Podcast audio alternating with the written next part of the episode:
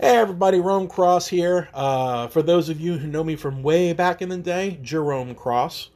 Uh, welcome to my first podcast. Just recently came to my attention that we can do these things for free, and that just happens to be right up my alley. So uh, there you go. Here it is. Um, I want to title this podcast "Welcome to My Testimony," uh, because a lot of you know me from different points in my life, and honestly, I've had two complete resets in my life. Um, you know, so you may know me from one segment of my life and uh, may not be aware of the other segments where, you know, things changed for me.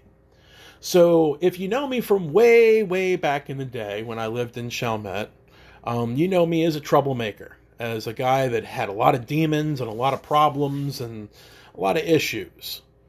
Uh, that came along with a reputation that I could not avoid. It got to the point to where when people in my small town would say Jerome Cross, the whole room would know exactly who it was, and it wouldn't be the best impression uh, that they would have of me because of the dumb things that I did, the problems that I had. I couldn't escape that. Uh, no matter what I did, no matter how much good I did, uh, people either took advantage of me or they just basically uh, underestimated me. You know, they, they, they judged me based on my past and not on my present. And uh, I needed a reset. I needed a, a, a new community. So I started working on Bourbon Street.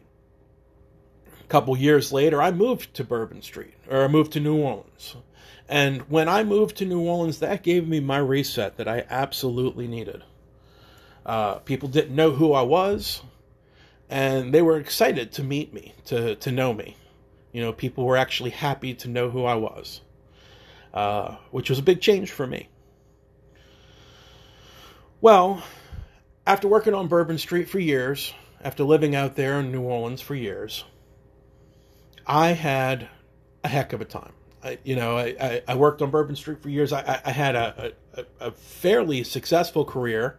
You know, I ended up on the news. They did a piece on me, blah, blah. It was cool. However, when I started to get older, I realized there's no retirement plan here and I started getting involved with, you know, the local coke dealer, the local prostitutes, the local pimps, you know, um, the the local street hustlers, you know, people just. I started to fall in with the wrong crowd, and I got to the point to where I actually started to invest in some of these things. I invested my time, my money, and my efforts into them, you know, and I did even more dumb, dumb things uh, you know, in New Orleans. But the difference was, unlike in St. Bernard, where it was everybody's business, I kept the two things separate. When I went to work, I was working. When I was off of work, then I was doing other stuff that I shouldn't have been. Well, eventually I came to the realization that this wasn't how I wanted it to go. I didn't want to do this for the rest of my life. So I started looking for religions you know, to give me direction, you know. Uh, I tried several different religions, won't get into those specifically, but I tried some that are not quite so savory. And finally, I broke down one day on my way home from work and I prayed to God. I prayed to our Lord. And for the first time in my life, I actually took the time to listen. I asked him for direction, I asked him for a favor, and he actually answered. He answered me with a command. He told me to go do something. And you know what? I did it without question. I said, "You know what? I'm I'm done doing things for myself and my own ability. I'm going to give it up to God. Whatever God has planned for me, I'm going to do it without question." And I did. And I tell you what, it changed my life. It set me on a path that had me helping people, lots of people, and set me on a path that basically ended up saving my soul.